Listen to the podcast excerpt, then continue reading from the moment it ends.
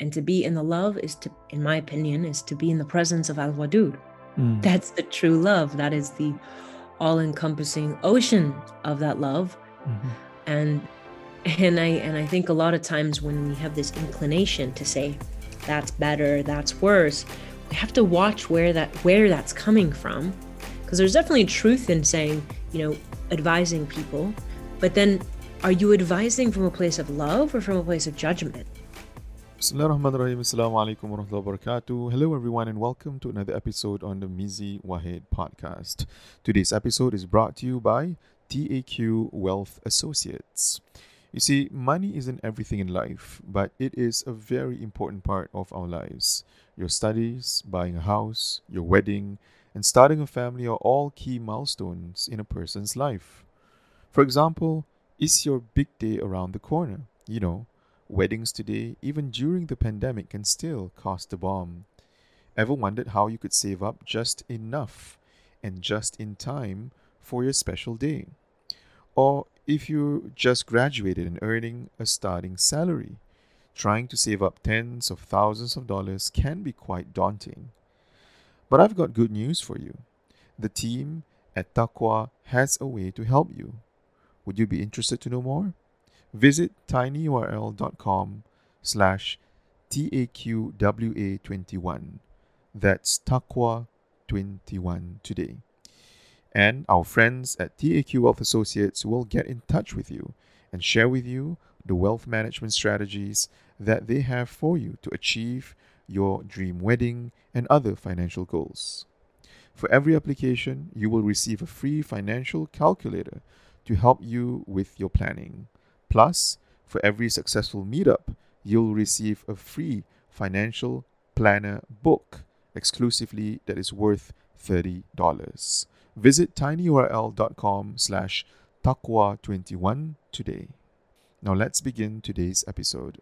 All right, Bismillahirrahmanirrahim. Assalamualaikum warahmatullahi wabarakatuh. Welcome everyone to another episode on the Mizi Wahid podcast. I'm so happy to have you as my listener, and I'm extremely grateful that you continue to support this podcast. It means so much to me whenever I get uh, a message from you, or when you tag me, when you repost some of your favorite parts from the episodes. I'm glad that this little effort that I'm doing is uh, making a difference in your life, a positive difference, inshallah.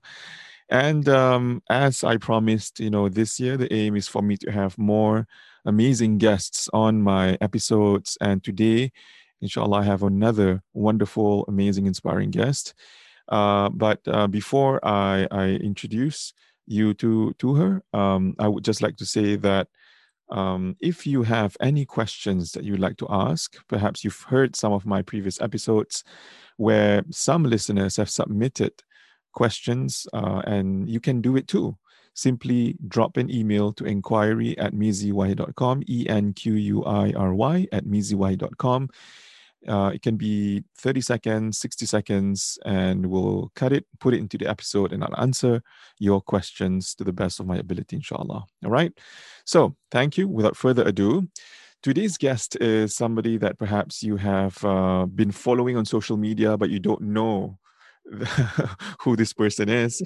Or maybe you have uh, read her book. Her book has been doing really, really well, touching so many lives, um, especially in the past year or so. And um, she is none other than Sister Helwa. Helwa, assalamu alaikum, and welcome to the Mizi Wahid podcast. Wa alaikum assalam. Thank you so much for having me on. And thank you so much for the work that you do, the books that you write, the podcasts, the interviews, the the tweets, the Instagram posts. Um, it's always a blessing to come across um, all the way in this side of the world in California. Um, and I'm just really grateful for it. So thank you for all that you do. Likewise, likewise. You know, um, I think you have um, positively impacted so many lives with the, your daily posts on social media, which, which we're going to talk about in a short while. And also your book. You know, I love your book. Uh, we did an I G Live not too long ago, and I remembered reading some parts of your book during that session, and everybody seems to be re- really, really enjoying it. Um, those who have read my book have read yours, and vice versa. It seems like maybe your book is like a, an upgrade to mine, like if, if you want to go a bit deeper. they can go to yours. I like to keep mine light and simple, uh, but I think there's always uh, an audience um, looking, searching, thirsty for this kind of um, content. And we are so blessed to have you as well uh, as a contributor, content creator, an author, writer. So, alhamdulillah. alhamdulillah. Thank you so much for that. Okay, Helwa. So, uh, you're in California. I'm in Singapore right now. It's eleven a.m. here. What time is it over there? seven p.m. seven p.m. Okay, nice. What time is Maghrib normally? Um, it come. It's already. It already came and went. Okay. okay. But I was gonna. I was gonna actually say that. Um, I love to. I love speaking with the other side of the world. Um, mm-hmm. Mostly because. Uh, it sounds funny, but it's like the sun that you have over there, it's reflecting in the moon here. Mm. And so it kind of reminds me that um, we're not that um, we're not that far away from each other in a sense. Yeah. Um, yeah. So the sort of, I don't know, um, beautiful. I don't know. Yeah. yeah. I mean, it's always a gift to talk to the other side of the world. I think it's, it's the same for me. Um, it's not easy for us to actually know of many and actually have friends from another part of the world, unless you know you studied there before or they studied here before, unless you have family or somebody married into the family of someone living in the West. Apart from that, it's it's the likelihood is actually very low. Uh, chances of you being able to communicate with someone in in the other part of the world is is not that uh, common. Obviously, mm-hmm. the internet, social media has made it a lot easier. Uh, as somebody who solemnizes couples here in Singapore, I'm seeing more and more uh, international marriages, interracial mm. marriages. Um, so, yes, uh, Americans, uh, you know, during the pandemic, I actually solemnized uh, a couple uh, completely online. So there's this ruling here in Singapore where you can actually conduct a nikah online, which is which was unprecedented, never done before. And so I had. Interestingly, I had audiences from all from people in the U S. Like, so it was like a Zoom session, like like what we're doing now. And so I saw faces of all the others, you know, uh, tuning in, watching. Some of them dressed up for the occasion, even though it was a Zoom. You know, some of them had, you know, champagne. I think I don't know, like friends or family and so on. Um, unique, very very unique experience. Um, but. The pandemic definitely gave us many new experiences. And maybe I can start with that, Helwa, if you don't mind. Like, how are you so far and how have you been coping with the pandemic? Um, how are you staying safe, staying mentally well, and so on? Wow, that's a great question. Um, uh, you know, I call the Zoom, by the way, the Zoom mosaic. Like this uh, square faces, you know, and I never knew that how badly I wanted three-dimensional hangouts oh, until yes. we oh, went yes. two D, right? Mm-hmm. Exactly. So it's like, um, but yeah, so this, you know, the pandemic, um, it's always been interesting because we, Los Angeles has had his, some of the worst outbreaks, and at one point there was about two hundred fifty people deaths a day. Mm. Um, So it was pretty, it was pretty heavy, and trying to make sure that, you know, everybody stays safe, because we also had issues with politics here. Yep. Politics playing in a role into wearing masks or not wearing masks. And is it um, over yet though? I'll be, I'll uh, yeah. Well, yes, officially Biden is the new president. Um, but you still have, you know, even if a president loses or one wins, you still have the people who are on the side of the winner or loser president, right? Mm. They're still Trump supporters. So the ideology um, carries so, on, right? Right. And, mm. you know, sometimes it, it goes underground when there's enough push against it. Mm. Um, and, you know, that obviously that's good in the sense that people don't feel outwardly threatened, but yet it still lies right beneath the surface. So now when one of the things I do is go on one or two walks a day. Um, and usually like, you know, it's the, like Maghrib is kind of like my end time. It comes in like five thirty, five thirty-six, something. So it's pretty soon, mm-hmm. right? Um, and so it's it's interesting to live a life where you, you're not going anywhere. And it makes it easier to make your prayers like right on the dot because you're not in transit, you know? um, and so it's been interesting, but also I, I feel like it's brought up this conversation around what it means to be a part of a community mm. and what it means to say, if I'm not the vulnerable category of person, um, can I still tailor my nafs? Can I still tailor my desires of things I want to do mm. if it means potentially protecting somebody else? Um, and so that's been like this really interesting teaching, I think, through this whole pandemic. Um, and seeing that after a certain amount of months, people kind of give up whatever principle they had around that, because mm-hmm. it gets hard. Yeah. Um, but I feel like as Muslims, we give the, the gift of Ramadan is it forces you at least once a year for mm-hmm. at least you know, thirty days to think about that. Yeah. So. You made a good point there, because I think a lot of people even here in the beginning, even though it was a shock having to adjust and and do things differently, um, it, it, we needed time to adapt to the changes. But even though quite a number of us said that, you know what, we're going to persevere, we're going to, you know, just stick with it, we can do this.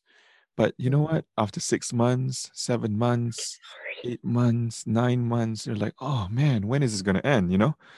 So it seemed like we were going to be able to, it was going to be a breeze at some point, but then, you know, we we we do have our own um, limitations as well. And sure. we do get tired of um, leading somewhat of a mundane um, mm-hmm. routine lifestyle, especially those who are so used to having so much activity going on in their lives, right? Sure. Those who travel a lot. Um, those who interact with large crowds and so on and so forth, not not being given the opportunity to do that, you know, has hit some people really, really hard and, you know, mentally affecting them.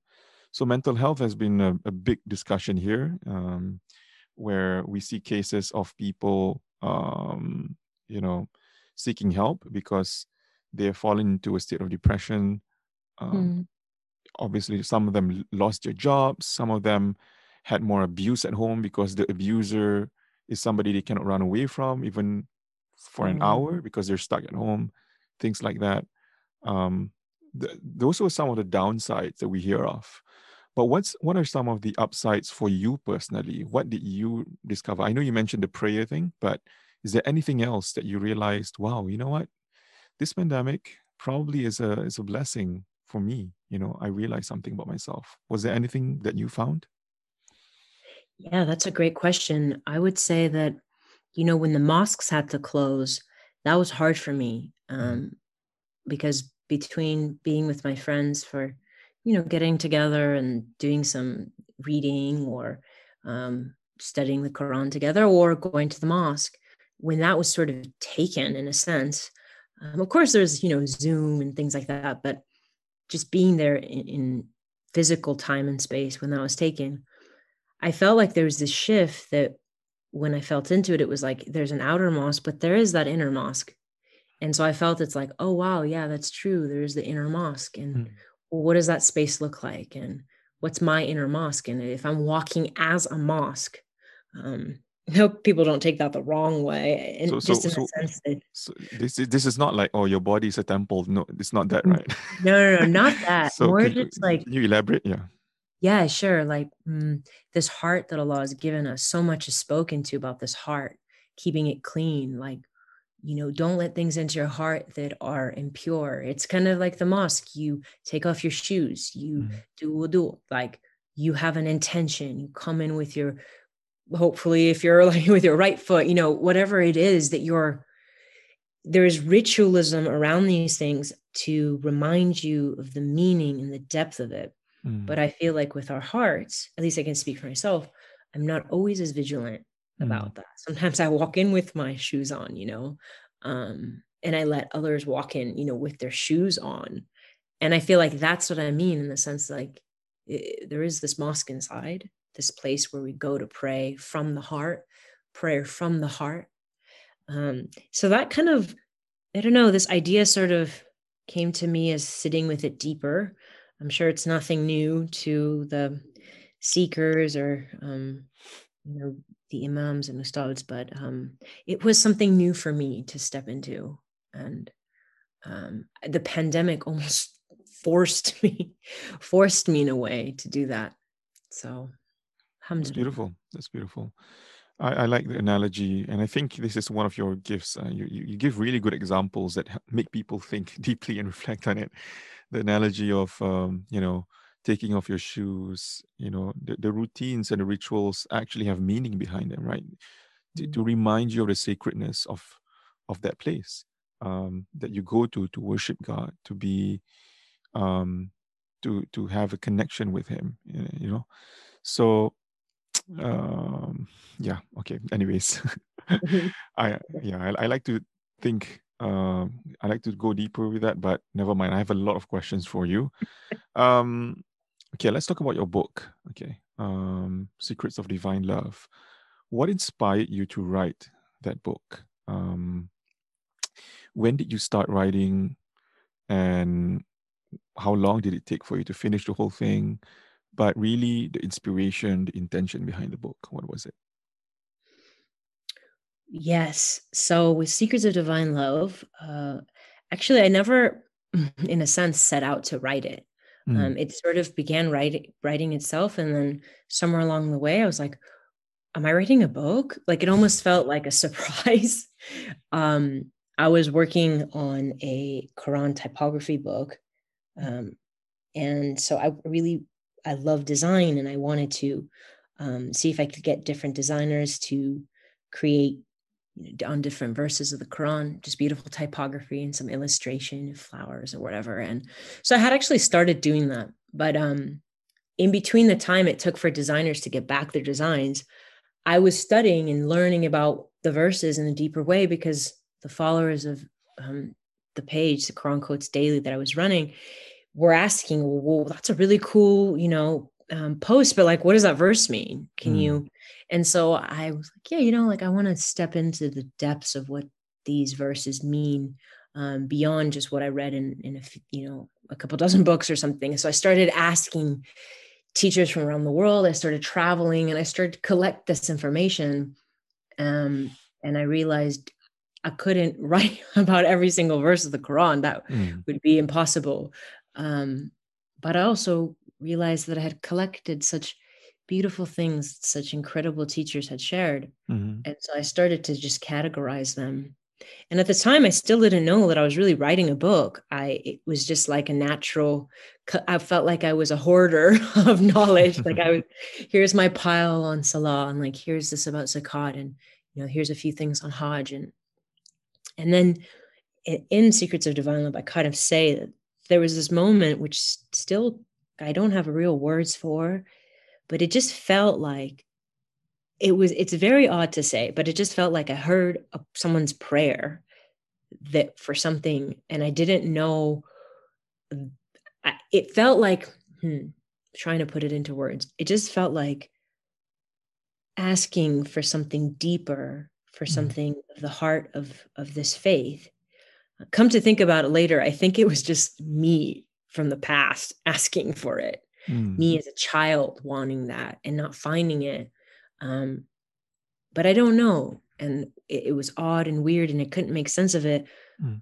But I felt this, this immense passion arise inside of me from feeling that prayer, mm. whoever's mm. it was, even if it was my own, um, for this thing that I felt called to be a part of. And then the rest is kind of history. It took about three years. Um, to take those piles and condense them, because they were so long, there was so much, um, and just try to find a way to share the, with the intention of what that prayer felt like, which was, I want to feel the love of Allah mm-hmm. and through the path of Islam. And what does that feel like?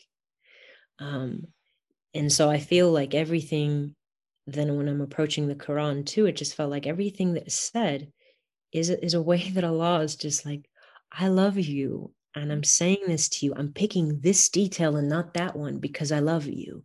I'm leaving this detail out and maximizing on these details because I love you, and I need you to see the things that matter, and I need you to trust me, and like trust that I'm intentional with what I include and what, with what I leave out, and just stay long enough with me and the picture will emerge.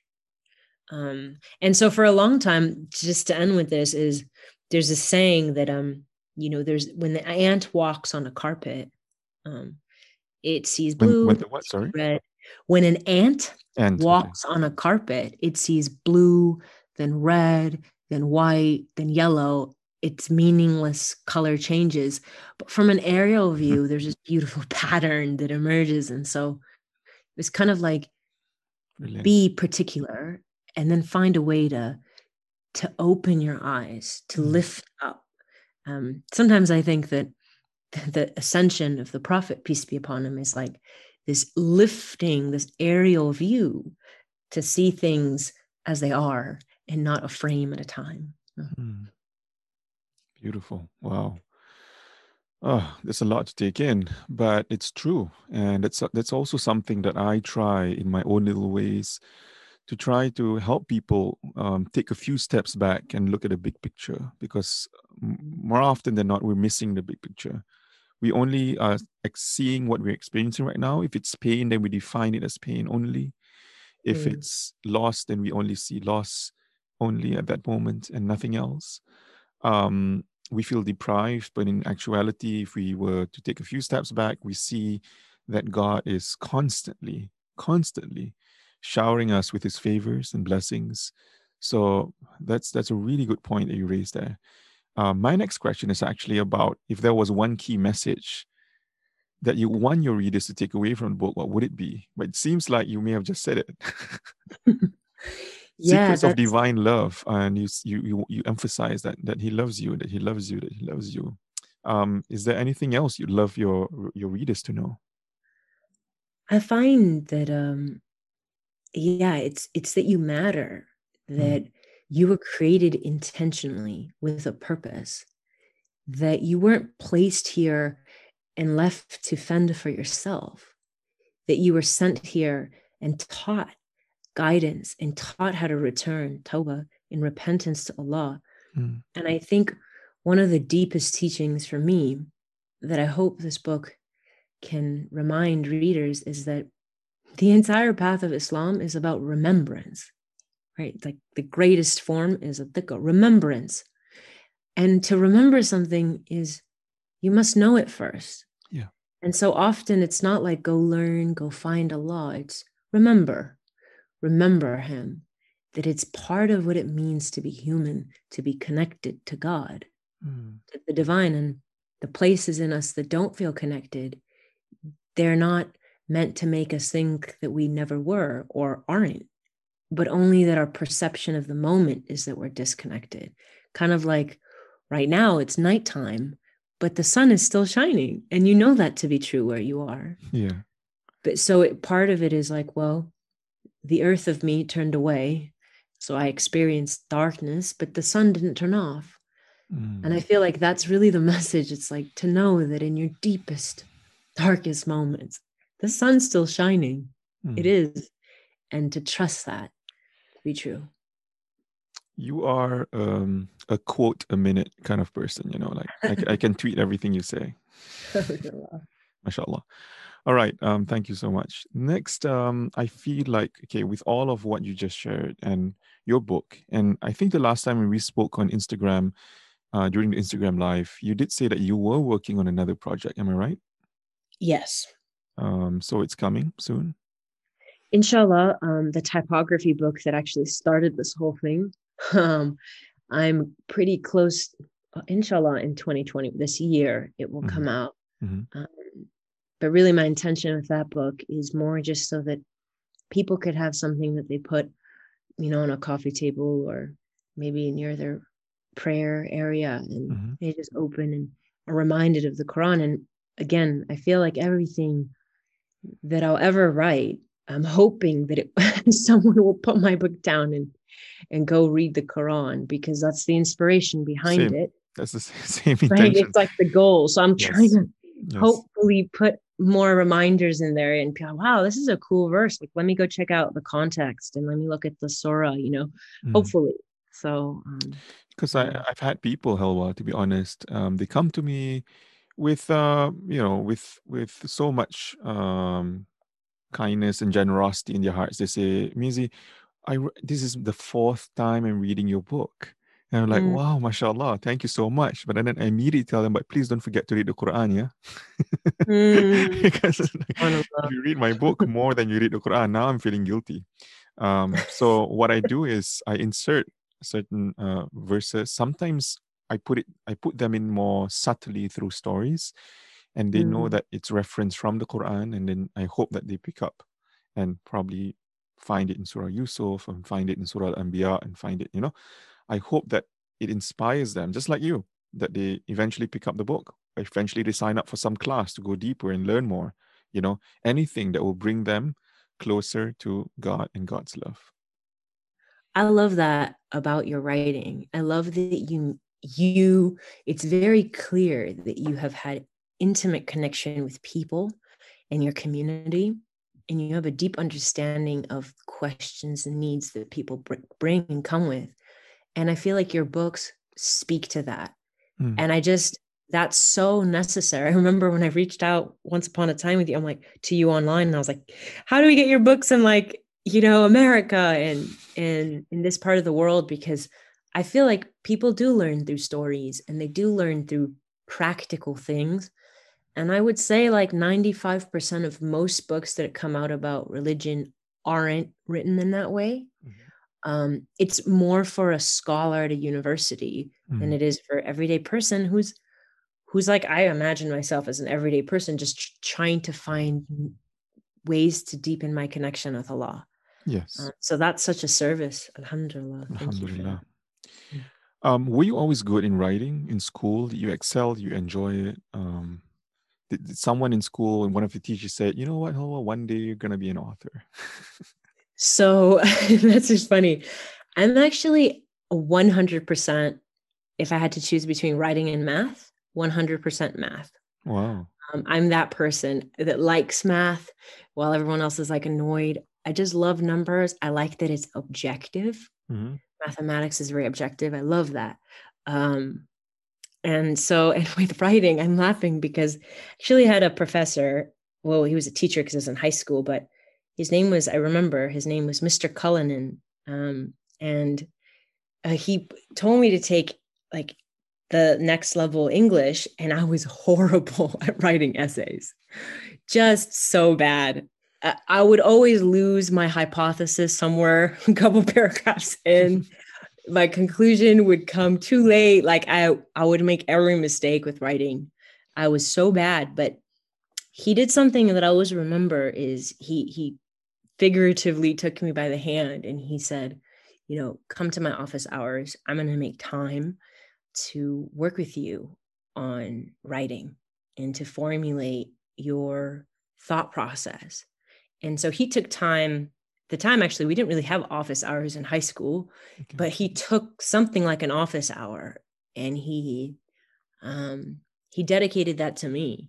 And I don't remember, a horrible memory. I don't remember any of my teachers' names except for a handful. And he's one of them. Mm.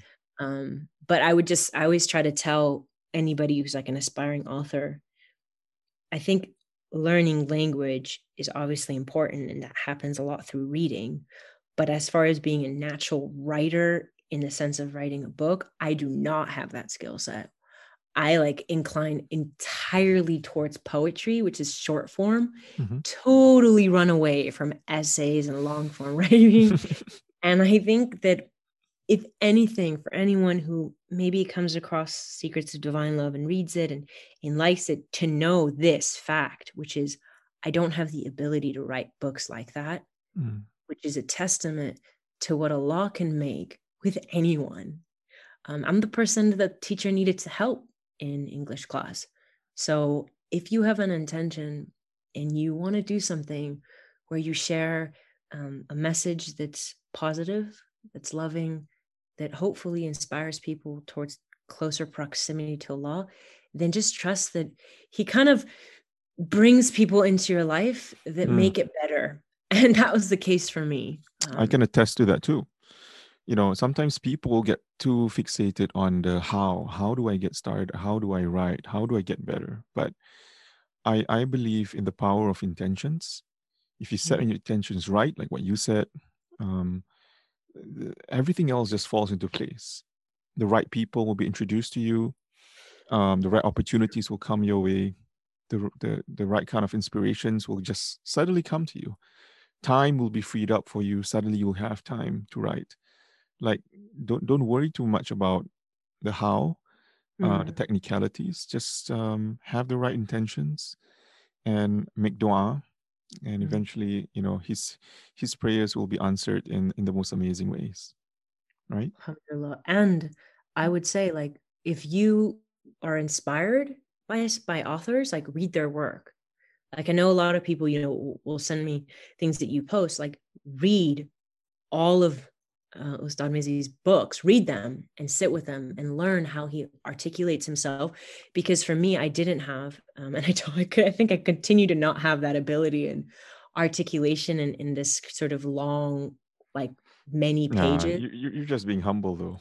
No, no, I really am not. Like, yeah, I, sw- I, I wish I had like a, um, a few of my friends here to tell you they correct my grammar all the time. But here's the thing.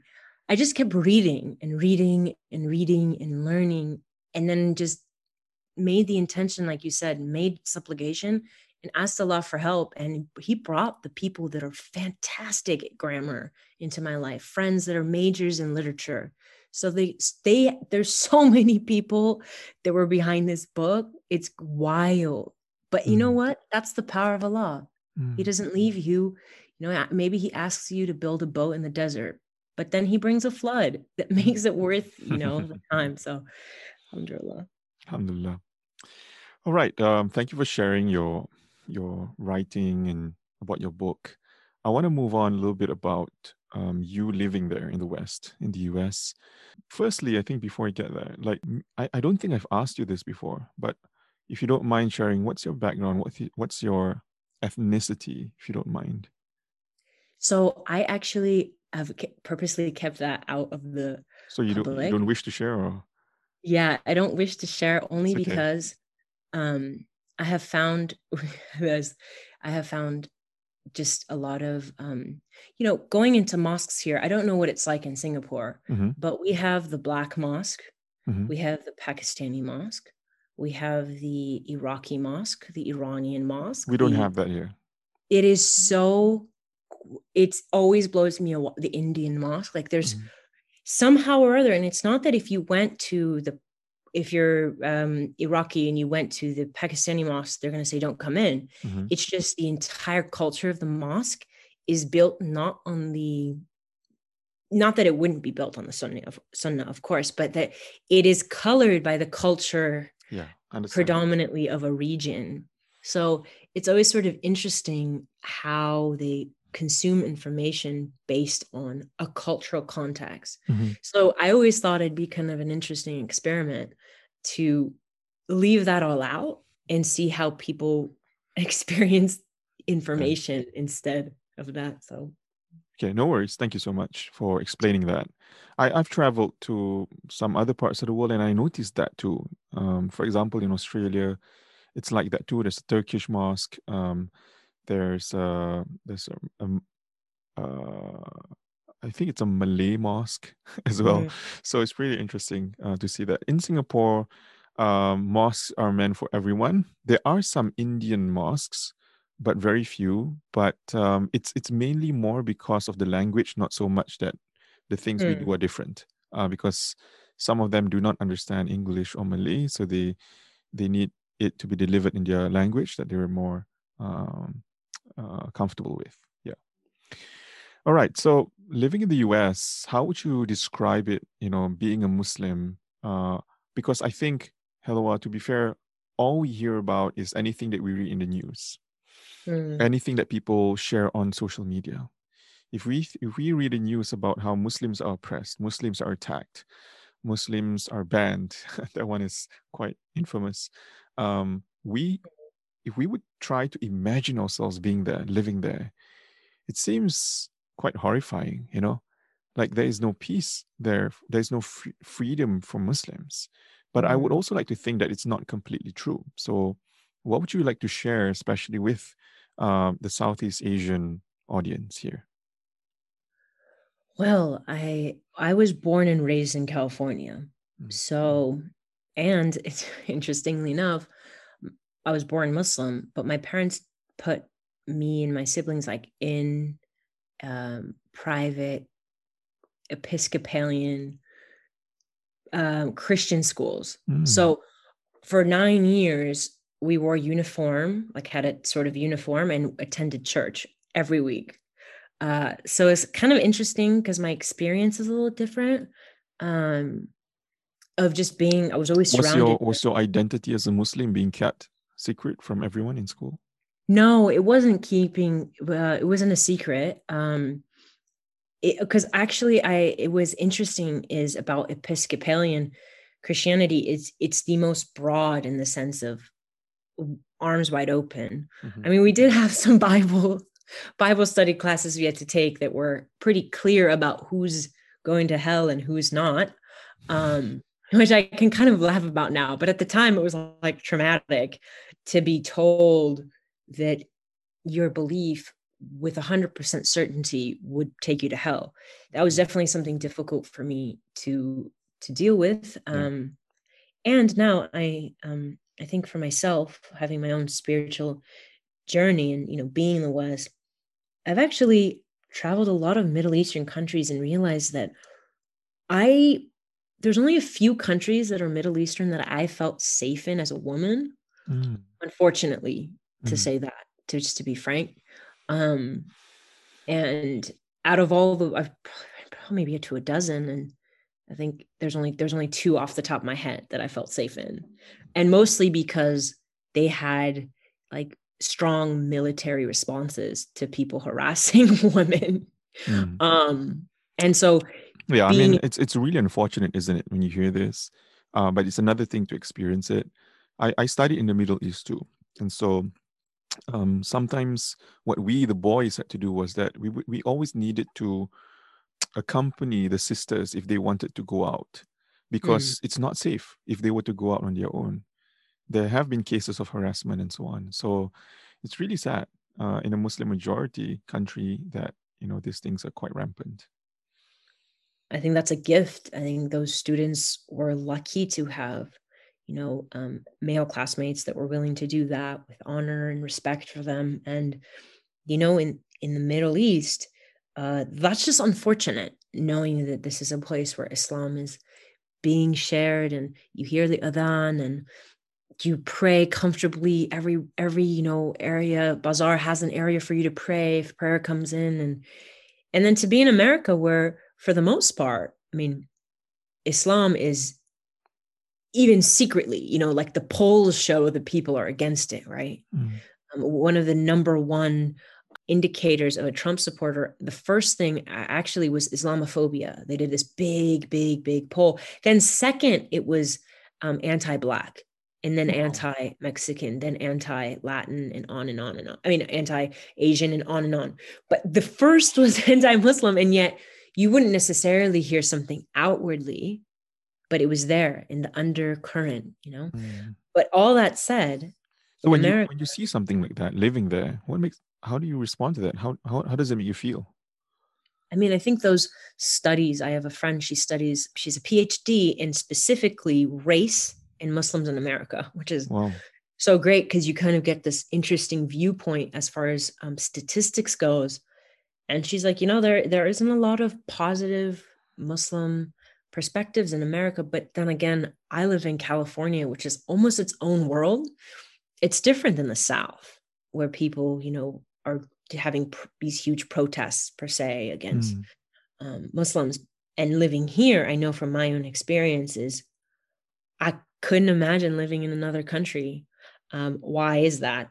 The United States is year after year um, shown to be the most generous as far as citizens giving money to charity in the world. Mm. And just seeing that, seeing, seeing people who are always trying to do something for others. As a government, we're just, it's a mess what they do geopolitically. But as far as everyday Americans, I've experienced lots, a lot of kindness that doesn't meet the news. I've experienced lots of interesting conversations with people of different faiths, Buddhists, Christians, Jews, and coming together and saying, hey, we don't have the exact same book, but there are principles in our books that share and bridge us together in kindness and charity and love. And so I've found so many people meet on that bridge. Whereas like in Islamic countries, a lot of times I've experienced heavy sectarianism yeah. and heavy, I'm right, you're wrong.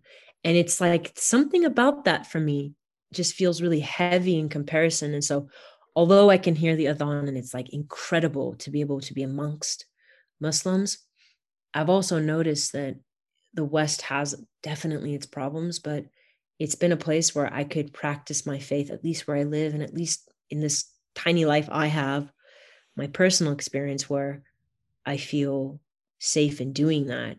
Mm. Um, and to be honest with you, all that being said, when Trump was in president, wasn't the president, I probably thought every other week that I'm moving to Europe. Um, so that being said, it's like, it is heavy when there are these huge conversations happening and you start to think, hey, maybe my neighbor isn't as nice as he seems. So it's this dichotomy. Um, but yeah, that would be my experience. Beautiful. You, you, you were aware of a quote by Sheikh Muhammad Abduh about when he went to Muslim countries, he didn't see Islam. When he went mm. to the Western part of the world, he said he saw Islam there more. And I think what he was trying to um, uh, deliver Uh, the point was that exactly what you just said, that sometimes the values of what we are being taught in the Quran, in the Sunnah of the Prophet ﷺ, is, is more visible in a non-Muslim majority country, nation, environment. And, and sometimes we are too fixated, like you said, on being right or being wrong. Which group do you belong to? Rather than, are we really practicing the values that Allah wants us to have, right? So that, that's a lot for us to reflect upon. Even, you know, for me personally, to think about this constantly, as somebody who leads the way, you know, is who who people listen to, it becomes an amanah. It becomes a responsibility that we have to remind everyone and ourselves that always realign ourselves back to what Allah Subhanahu wa Taala wants us to do, how we should behave, how we should respect one another, how we should focus on the common ground. And the, I think ultimately we all want the same thing, right? Uh, we want peace. We want success in the hereafter as well. So if we're always in a state of animosity and enmity and bickering and just, just focusing on what's wrong with the other person, we'll never get there.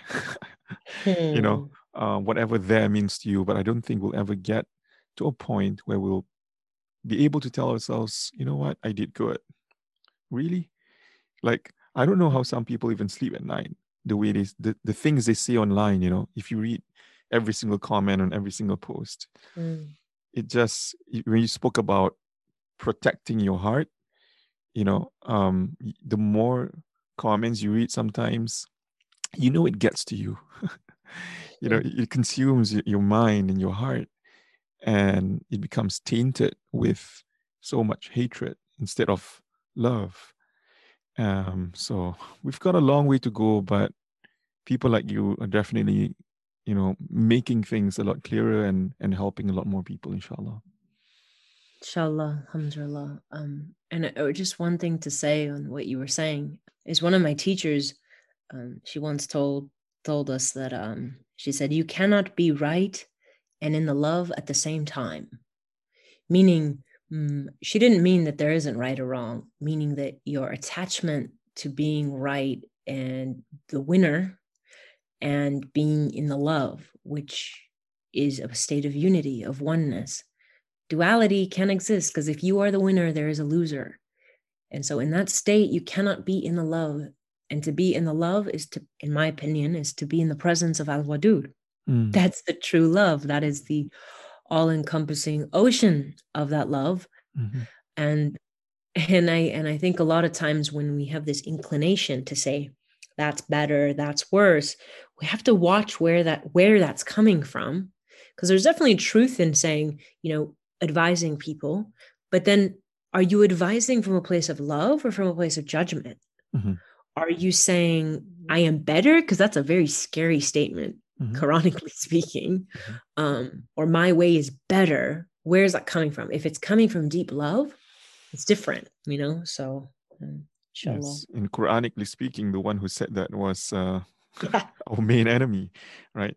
Yeah. So shaitan. So, um, all right. So let's talk about your social media account. I love, I love it. I mean, to be honest, I've been, I followed it even before you, you dropped me a message. I was surprised that, eh, why is this person messaging me? And it was you. Um, I love the content, and I think a lot of people have uh, benefited from it as well. What was the intention behind it when you first started it? When when did you start, and uh, what was the intention behind it? Um, wow! I By believe... the way, it's, uh, for those who are who don't know it, it's called Quran Quotes Daily on Instagram. Yeah, so I believe it was two thousand thirteen mm-hmm. uh, that I started it. So quite a bit, a long time ago, I, I think. Um, The intention behind starting it actually was, I remember a moment where somehow I turned on the news, turned on the T V, and the news was on, and I was like shocked by what I was seeing, which was, um, it was the height of some of the things that were happening with ISIS. And I just like, I couldn't, there was something inside of my heart that broke when I kept hearing like, the association with Allahu Akbar and like bomb. And for whatever reason, that something broke in me. And I remember just being so frustrated, so upset, just so upset. And I didn't know what to do with that mm, despair. So I really sat in it for, I think it was a few days, just like I had, I can't do anything. This problem is so big. And well, how are we supposed to compete with this loud voice? And everybody wants to believe what they're saying because there's this anti-Islamic sentiment. And I was just like bouncing around, and I was like, okay. And it felt like divine kindness to me that I could stop, because I don't know how I stopped. There's a moment where I stopped the thinking and said, what do I have to give? What did Allah give me that I can give? It may not be a billion dollars. It may not be politics. It may not be power, but what did he give me? And so I had to take a second and look at what I had in my like little toolbox. And I said, okay, I've written poems my whole life. Like maybe I could share some poetic ideas with people. Like literally that's how it started. And I was studying Islam. I'm studying with these teachers. Like I have all these notes and I have them there to check on my notes. So let me like try to compile some ideas and have them check and compile ideas and, sh- and just share online and see what happens. Mm. And literally that's how it started. The intention was, I have nothing to give. It started with, I have nothing to give. Okay, but what did Allah give me? A voice, a mind, a heart. Let me just put that together and see what happens. And then it's like fast forward, and now it's in this moment. Mm. Uh, and so what it really taught me though, is that no matter what we're facing, it helps to be reminded that Allah planted what we need in whatever he writes for us to face. Mm-hmm. And so returning back to the gifts he's given us, mm-hmm. and then re-entering, facing that trial or frustration from that place, for me was a powerful a teaching. Wow, that is really powerful. That I love everything about what inspired you, because, you know, at the height of what ISIS was doing, we were also having to grapple with a lot of questions, mm. right? Being a, we we are also a Muslim minority country, so it's, it was always about some some Muslims found it frustrating that when a bombing happened, when some kind of attack happened, that we had to like apologize for it, or we had to, you know, um, keep on being on on the defense, like we were so defensive about everything. Um, but I like how you chose to do something about it, and something positive came out of it. And you, you spoke about, well, I don't have much, but in reality, God has given me much. So what is it that he has given me that I've not utilized?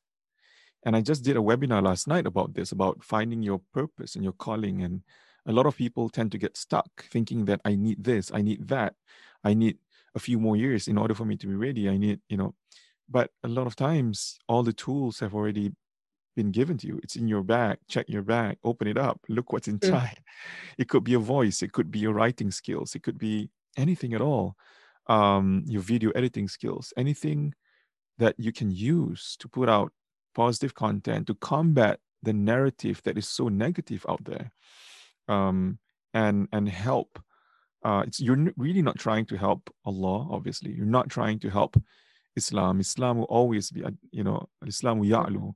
Islam will always be, you know, at the peak, uh, at the pinnacle. But it's really to help ourselves, to help our brothers and sisters, and to help the whole world understand better and see the light that that comes from Islam, the peace that comes mm-hmm. from our religion that has been drowned by all these uh, horrific uh, actions done by a few that has tarnished um, the image of the religion. So that's beautiful. Thank you. Thank you for starting it. Thank you for continuing to, to put out positive messages. Alhamdulillah. um, I, one thing that I, I feel like is, is what you shared is so beautiful. Um, I just feel like what you said is perfect. It's like we've been in the defensive or often put in the defensive. And I chose, like, I may, I, my intention was, I don't want to defend Islam. I just want to share what's beautiful about it.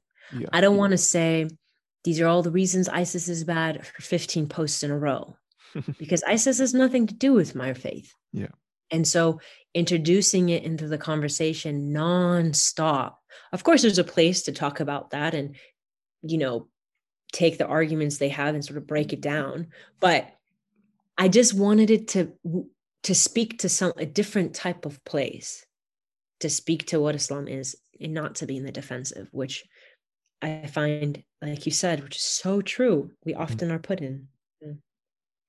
Okay, something a bit lighthearted maybe. Um, do you get funny or weird messages from your followers? Maybe the questions they ask you or the assumptions they make about the person managing the account, and how do you normally deal with them? That's funny. Um, they almost exclusively think I'm a man. Um, I'm so not. um, And then usually I, I usually don't correct the Assalamualaikum brother, because I'm like, it doesn't really matter who I am. And so yes, if they have yes. a quick question, I'll try my best to answer. Mm-hmm. But every once in a while, they like go on and on. And then sometimes um, men are sharing something I don't think they want to share with a woman. So I tell them, actually, I'm not a brother. Like um, at this on, point. Only when they start sharing a bit too much, then you let them know, right? Right. Or like every once in a while, someone... I don't know. It's just like a feeling. I tend to not correct people just because I'm not here. I don't care if they think I'm a man or woman, mm-hmm. um, especially if they're just like, thanks so much for this post. Like, I don't feel like to say, you're wrong. I'm a woman. It doesn't really matter. Like, we're not. But yeah, so um, it's always funny. Like, wow, you're a woman. That's um, how did you start this page as a woman? Funny. Always makes me laugh. Um, I'm like, we have hands and phones too. Crazy. But um, yeah, so it's kind of interesting. Mm. But then there's also um are there a lot of a lot of religious questions. Right, yeah. So there's I was gonna say, um, there's a lot there's a quite a bit of religious questions, but actually what I end up getting um is a lot of confessions. Mm. I don't know if you experience that. I do. Um, I do. I do get that a lot more. I think because I don't position myself as I'm the one releasing the fatwas and I'm the one giving yeah. rulings. So people rarely ask those type of questions. They tend to talk to me about their their personal problems, um, their life, you know. For me as well. Um, and I always say, like, if they ask me a, a, a strict religious question, honestly, even if I have an idea of the answer, I'll like point them to a resource. Mm. And I kind of call people to talk to their local imams if they feel comfortable. Um, because I just feel like there's something about being in person with someone, and because there's always a follow-up question and clarification and miscommunication online. And mm. so I, I rarely want to get, I don't want to be responsible for a misunderstanding. Mm. Um, but I get lots like, sometimes I feel like a Catholic priest because it's like confession time, you know? Um, and I, and I, I realize that it's, and some of the confessions are really heavy, yeah. but then I'm grateful that they feel like there's a safe place, if they can't go to their parents with something, that they're going to somebody at least.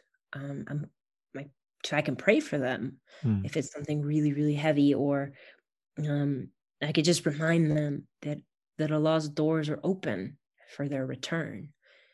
And oftentimes, almost feel like almost regardless of what the confession or question is, it results in me saying somewhat the same thing, which is that the doors are open and that Allah f- forgives all, all sins. Mm. And that if you come sincerely to him, like he trans he can transform anyone. Mm. And so to not lose hope in that, even if sometimes we lose hope in ourselves, to hold on to the rope of hope in Allah. That's beautiful. Um, do you ever, you know, like um, absorb the energy of these people sharing with you all their problems and the confessions? Have you ever been like affected by reading too much, perhaps? Yeah. So um, early on in my Instagram journey, um, there were a few, few people that I felt really like the struggles they were going through was so heavy um, that I actually met up with them and tried to like assist them in, in person. Wow. Um, going the extra mile.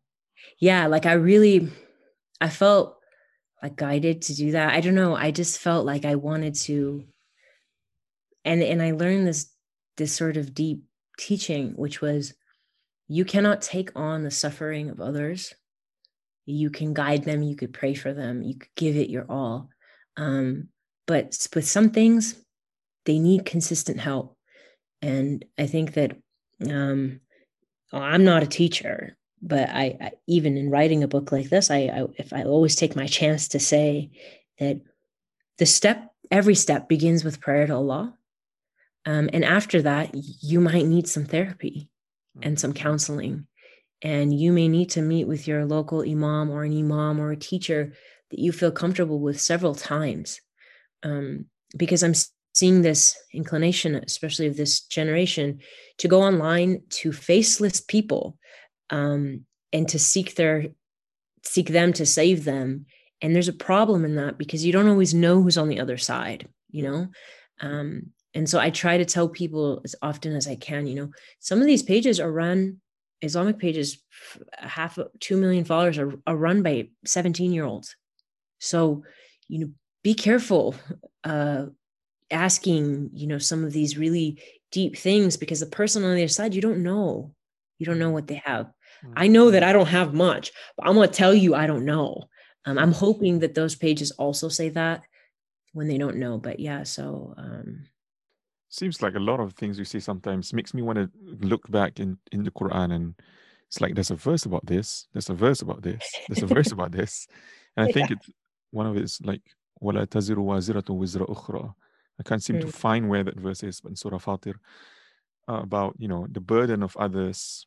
It's not something that you need to carry; it's someone else's burden, um, yeah. someone along those lines. So, really, really cool. Thank you for sharing your experience, Helwa. Um, maybe just one last question for you. Um, what are your hopes and dreams for the future? And what type of legacy, if any, that you would like to leave behind? Hmm. So uh, that's great. Um, I would say that my hope for the future is to find ways of sharing the beauty of the Quran in a language that this generation can understand and hopefully inspire them to return um, to this book that's inspired hundreds of thousands of books and poetry and the likes of Ibn al-Qayyim or um, Rumi and Hafiz and all the people as the most mystical poets to the most, you know, uh, classic scholars like Al-Ghazali. There's, this is, this is the book. Mm-hmm. And um, just remembering, wow, this is like all these wells that we love and these lakes we love come from this ocean. Mm-hmm. So it's like going back to the source. So I'm hoping that in this future, I can create, inshallah, more books inshallah. to speak to that. Um, so that's just like really my goal um, as far as when it comes on this path. Um, oh, the legacy. Mm. Um, you know, actually, it's funny because I've taken on a response to this based on the inspiration of a friend of mine. Mm-hmm. Uh, I asked her once, you know, like, I, I want to leave a legacy that reminds people that they're loved, and like, what are we leaving behind, and what seeds can we plant? And, and I remember she said this, and I've carried this with me. And she said, I'd like to leave a prayer behind for the generation that comes after us. Mm-hmm. I'd like my legacy to be prayers. And this is somebody who does a lot of good, gives a lot of charity, uh, spends a lot of time, is in pub, like mental health world. So an actual doing, she does a lot. But when it comes to the legacy she wants to leave behind, she's not even thinking about those seeds she planted for the sake of Allah. She's like, what prayer can I leave behind? And I thought, wow, that is so powerful. Mm. So uh, I because the, because the Prophet sallallahu alaihi wasallam left prayers behind for us too. Right? Saying, subhanallah. And that prayer, I mean, the prayer of Ibrahim and, you know, of Makkah. And it's like, it unfolded in, in the Quran and our reading of it, as you know. And so I guess with that said, the legacy that I feel like I want to leave behind is a prayer. And that prayer is that people find the deep connection that they already have with Allah. Mm-hmm. And that they allow his light inside to help blossom what they were already given, but were unaware of. Um, and I and I pray that that love has a way of spreading to the world around, that it changes people in the world from the inside out. I think that would be one prayer that I'd like to leave behind. MashaAllah. Wow, beautiful. Thank you so much, Helwa, for your time once again. I'm losing my voice now, but I really appreciate you, you know, sharing a bit more of your time with me. Um, this is the second, but I hope it's not the last as well, that we continue to support each other. In, in, and I, I'm looking forward to more of your masterpieces and your beautiful work. I'm looking forward to, to more, inshallah. And I, I believe all my listeners would be praying for the same. I ask that Allah grant you continued health and well-being and wellness and uh, inspiration as well. And may Allah protect you and your family always. Allah, thank you so much. Thank you. Assalamualaikum.